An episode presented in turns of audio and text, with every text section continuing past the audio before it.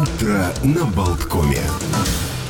Ну что, мы продолжаем утро на Болткоме, и э, листая вот календари, 80 лет назад, вот такая круглая дата яркая, э, во время Второй мировой войны американцы провели такую специальную операцию «Месть», ликвидацию главнокомандующего японским флотом адмирала э, Ямамото – Дело в том, что как раз-таки Ямамото отвечал за план боевых таких операций, как нападение на Перл-Харбор, Мидуэйское сражение, и, конечно, он был такой, ну, яркой, ну, целью американцев, чтобы отомстить за, ну, такое национальное унижение все-таки на Перл-Харборе. И в, вообще в биографии Ямамото он успел повоевать, кстати, и в во время русско-японской войны, он во время Цусимского сражения получил а, рану, у него оторвало два пальца, и, простите, в общем, сни, ниже пояса у него тоже были какие-то, в общем, э, ранения. О них вот как-то очень биографы туманно объясняют, но говорят, что якобы мылся в бане он в одиночестве всегда, стесняясь своих, значит, ран. Ну, не в этом дело. Э, американцы, дело в том, что устроили, э, они, у них был радиоперехват, и они узнали о том, что Ямамото собирается поднять дух японских войск и отправляется на э, такую инспекцию в Э, южной части Тихого океана. И вот это была такая разведывательная операция. Они расшифровали радиопередачу, причем они держали в секрете, э, чтобы японцы не знали, что у них есть ключ к этой расшифровке. То есть это вся была часть специальной операции. И, э, как говорят, президент Рузвельт специально попросил министра ВМС, как тут цитируют, достать Ямамото. Тот передал пожелание адмиралу Нимицу, и адмирал Нимец дальше, в общем, разработал стал разрабатывать эту операцию, чтобы перехватить и сбить самолет Ямамото, и вылетела целая эскадрилья. Там, в общем, было, э, по-моему, 19 машин, э, и они атаковали вот самолеты, в которых летел Ямамото. Причем потом э, среди американских летчиков 40 лет Э, была даже судебная тяжба, кто из них сбил э, самолет с Ямамото. То есть это была, ну просто вот, ну вот кто является типа национальным героем. 40 лет судились, то есть там в конце концов все-таки вынесли решение в пользу там одного из них, но это не важно. А дело в том, что самолет с Ямамото действительно рухнул, рухнул на э, остров, и его потом обнаружили Э, обнаружили мертвым японцы вот в джунглях на месте крушения. Он был просто там, э, ну, расстрелян там э, из пулемета, но рука его в белой перчатке сжимала рукоятку катаны. В общем, как ну, вот, угу. положено японцу. Все как должно. Да, все прямо вот как полагалось. Ну, и его там похоронили с почестями, но говорят, что, в общем-то, для Японии это был очень сильный удар, и они, э, ну, как бы для такого духа самурайского японцев это было очень сильным ударом. А про Ямамото, кстати, рассказывают, что он, э, несмотря на то, что был таким э, ярким адмиралом, э, любил азартные игры, проводил много времени в компании гейш, и даже его жена сделала шумное заявление, что вообще-то он вот заглядывался на гейш больше, чем положено верному супругу. Ну, и, а, еще интересная вот э, история, что для того, чтобы японцы так и не поняли, что их код был взломан, американские газеты специально сообщили, что якобы э, это, значит, заметили, как Ямамото садился в самолет и передали, ну, то есть вот, чтобы их дезинформировать, откуда мы узнали, дескать, что Ямамото полетит с инспекцией. И имена э, пилотов, которые принимали участие в операции, тоже были засекречены, потому что брат одного из этих пилотов находился в японском плену и опасались, что ну, чтобы японцы его не казнили в качестве мести.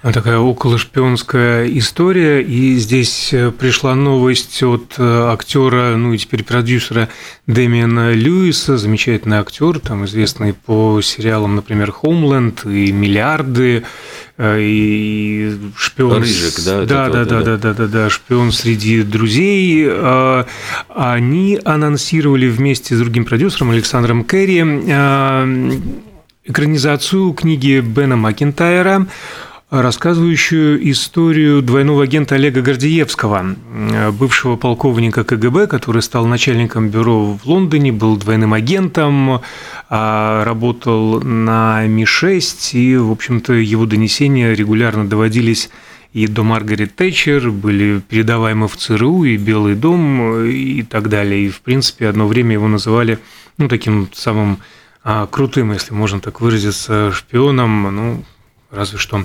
перебежчиком. А правда, а, пока что озвучены планы – нет э, никаких конкретных дат ни запуска, ни тем более выхода, но тем не менее, раз озвучено, значит будет снято. Что ж, ждем последующей информации, следим, будем смотреть. Э, ровно, сейчас я посчитаю, сколько, ровно 60 лет назад, да. После выступления Битлз в Королевском Альберт-Холле в Лондоне а, для радиошоу был Swinging Sound, такая программка. А, Пол Маккартни впервые встретился с актрисой Джейн Эшер. И это была действительно очень такая яркая любовная история, потому что они были вместе несколько лет – а Джейн Эшер, судя по всему, ну, такая была девушка очень интересная, которая смогла ну, рассказывать, что именно она э, оказала большое влияние на Пола Маккартни. Ведь он был из провинциального города Ливерпуля, достаточно, ну, такой скром... ну, застенчивый в смысле того, что он чувствовал себя немножечко э, всегда, ну, таким простым парнем без образования. Ну, то есть закончили они школу и закончили, слава богу, ну, сколько они там прогуливали, пока репетировали эти кворимен а она его ввела в такой лондонский истеблишмент, она его стала водить по выставкам, музеям, стала очень много рассказывать об искусстве, истории музыки, и вот это очень сильно подпитывало Битлз. На самом деле это, ну вот ее большая заслуга в том, что э, Битлз стали вот, ну, все больше и больше такой интеллектуальной группой, то есть от песенок Love, Love Me Do, там You Know I Love You, они стали переходить уже куда-то вот какие-то более серьезные э, сферы, премьеры, и именно Джейн Эшер были посвящены, вот первая песня, которую он буквально сразу там сочинил, All My Loving, вот в ее честь. My Loving, I'm Looking Through You, это была уже там скорее вот, говорят, что We Can Work It Out тоже была посвящена вот тому, что они начали ссориться, потому что Джейн Эшер была девушка независимая, она не хотела оставлять актерскую карьеру, а Полу Маккартни, в принципе, нужна была такая домашняя, ну вот при нем жена, которой стала потом Линда Истман, а э, Джейн Эшер, э, ну, потом разорвала даже, ну, вот с ним помолвку, узнав о том, что он ей изменяет, и как-то так она... А, между прочим, он жил у них в доме, ну, то есть в Лондоне он поселился в доме родителей Джейн Эшер. Пригрела змеюку. При, пригрела, да. Хотя вот, ну, ей вот как раз говорят... Подобрала, обогрела. Э, Here, Here and Everywhere была вот красивая песня. И, ну, много, вот даже чуть ли не... Ну, много, все любовные вот песни того времени, они были For No One, по-моему, тоже тоже была посвящена ну, Джейн Вообще обожаю ее. Очень красивая. А, есть новости о другой паре. А, там обходится без скандалов, но обратили внимание британские СМИ, куда-то пропали принц Уильям и Кейт Миддлтон. Опять на первых строчках а, а Гарри, который то приезжает на инаугурацию, то не приезжает, разобрались, приезжает без Меган Маркл, она остается дома, семейный праздник, день рождения сына, 4 года Луишечки. А, но вот пасхальные праздники остались позади, куда пропали а, Уильям, значит, с Кейт. Выяснилось, что они тоже сидят дома с детьми, они продлили себе школьные каникулы. А, дело в том, что школа начинает работу, куда ходят их дети, принцесса Шарлотта и э, принц 19 э, апреля, то есть завтра, и поэтому они а, куда-то уехали в отпуск. Вот. А в Британии же как? Не исполняют королевские обязанности, значит, что-то не так. Э, ты знаешь, вот сразу два таких уже постаревших кумира э, появились фоточки папарацци, которые были сделаны, и действительно я посмотрел, так немножечко расстроился. Джека Николсона сфотографировали, ему, по-моему, 84 года, и судя по всему, что он там вышел чуть ли не, ну, он в трениках, ну, знаешь, вот так и хочется сказать, что в трусах, значит, э, и в майке, ну, у него такая майка, майка совершенно растянутая, вышел на балкончик с утра послушать, я понимаю, пение птичек, и обратили внимание, насколько он выглядел, ну, как вот, ну, так достаточно уже вот действительно Господи, постаревшим. Ну, как дед может выглядеть 84 года, когда взъерошенный сосна вышел в майке и, извините, семейках на балкон – ну, вот, ну так вот он и выглядит. Но пишут с, с другой стороны, а, что деменция, у него деменция, у него все так. И, ну ты знаешь, вот с Озиком точно Ози Осборн. Я посмотрел, там прямо вот видео было заснято. Но Ози плохо. Он очень плох. То есть э, реально его вели на прогулке. Вот, ну, я так и не понял, кто эта женщина. То есть это, ну, не Шерон, по-моему, Осборн, значительно его моложе была эта женщина. Ну, сиделка возможно, какая-то сиделка, потому что он шел совершенно, вот у него даже походка была очень какая-то странная, и говорили, что он в самом деле находится вот уже практически в деменции, у него взгляд совершенно замутненный, и она сорвала какие-то цветочки, дала ему понюхать. Вот, ну, вот этот момент, когда он нюхает эти цветы, тоже, ну, просто слезы катятся из глаз, ну, то есть, ну, как-то вот прямо как очень, очень, очень выглядит, как будто бы он не в себе и полностью вот э, не понимает, что вообще происходит вокруг. Ну, Такая... У него давно с головой проблемы и с речью в том числе, но что лично меня удивляет в этом его состоянии, разговаривает он с трудом, но выходит но на как только, да, один на один остается с микрофоном, что-то преображается, и он начинает петь, и прям, ну, вот, вот как 20, 30, 150 лет назад. Но он же и говорит, что меня вот, э, сказать, умру на сцене, вот будут вывозить уже в кресле каталки, буду все равно петь, вот без этого не могу.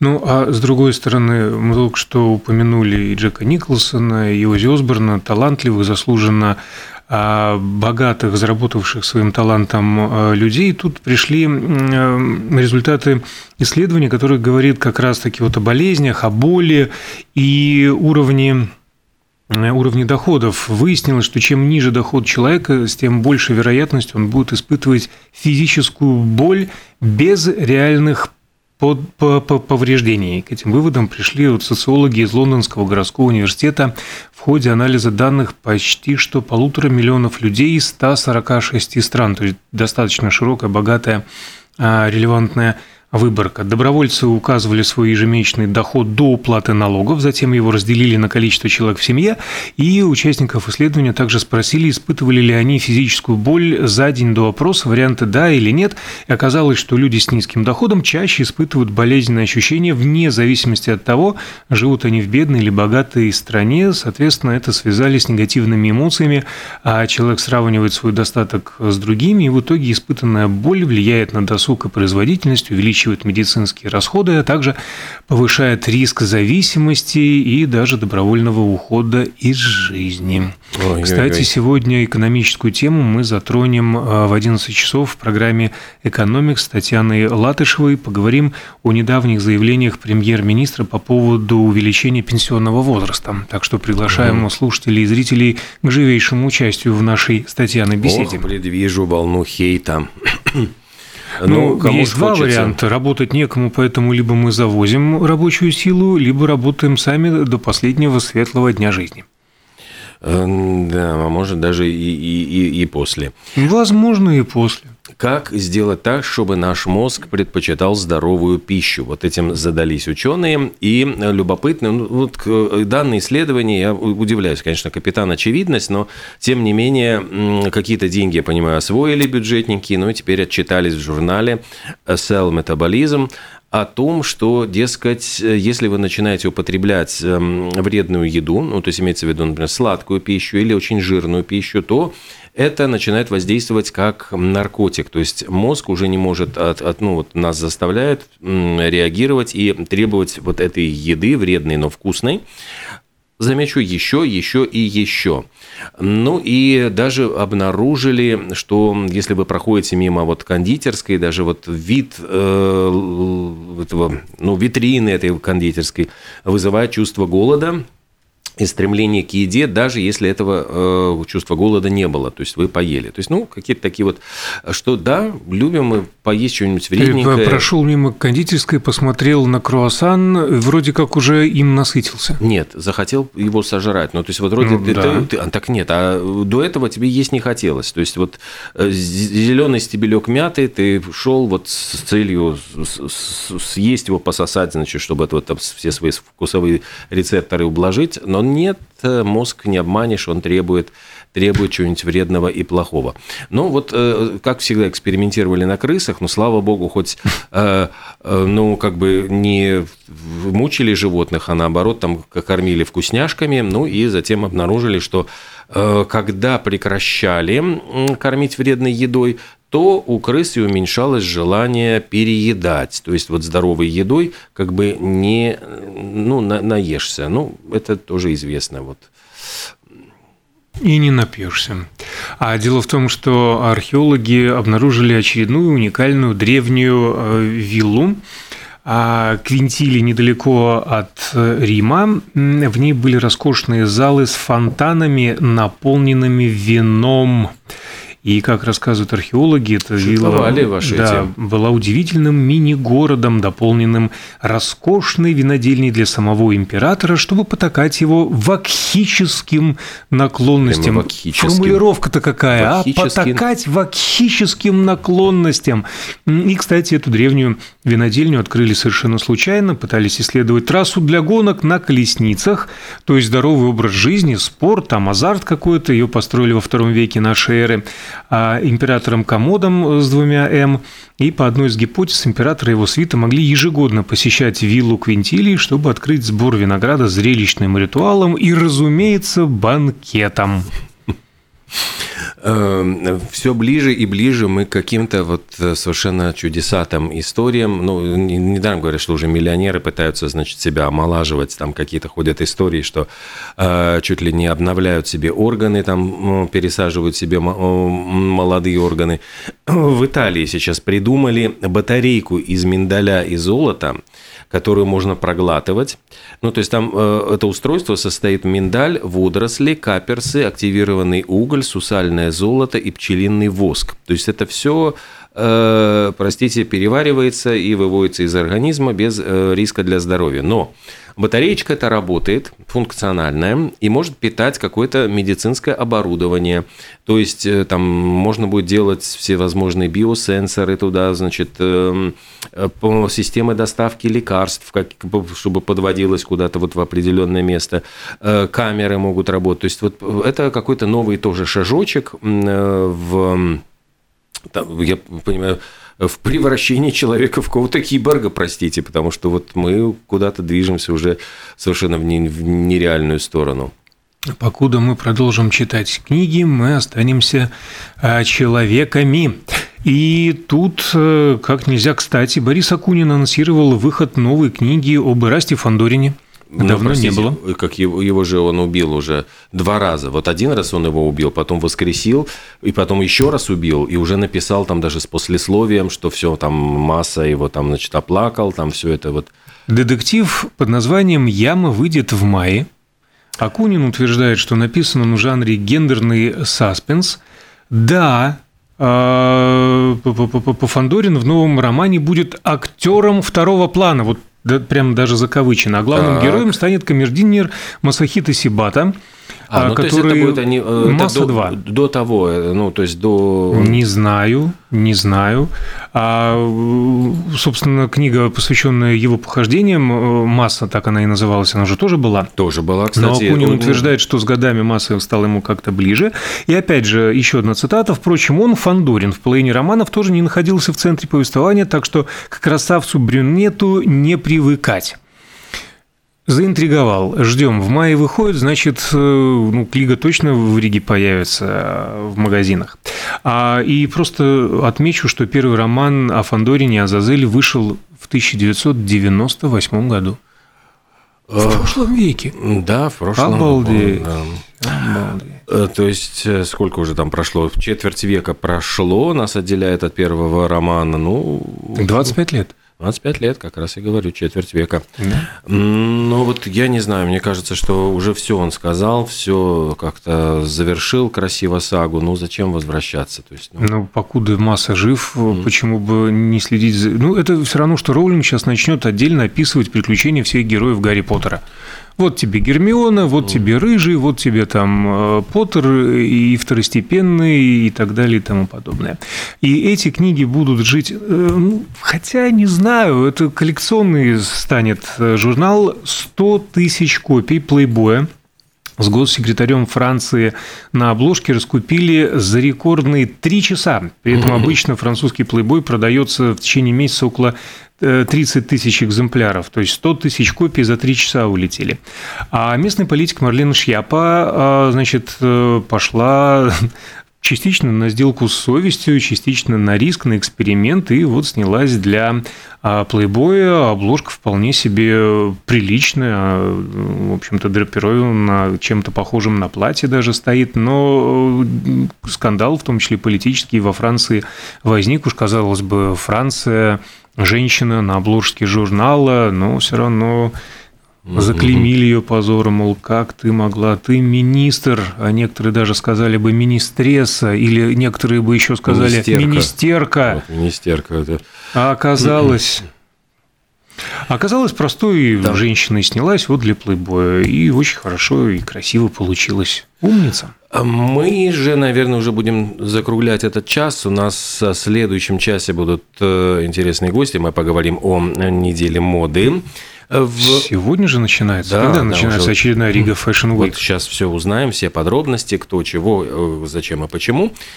И ну... во второй половине часа да, наверное, посмеемся. У нас в гостях будут э, стендаперы. Дело в том, что а, в этом месяце исполняется, ну, там, в общем-то, юбилей э, рижскому стендапу, поэтому Александр Марголин, Валтерс Гравинж будут у нас а, в гостях. Поговорим серьезно о смешном.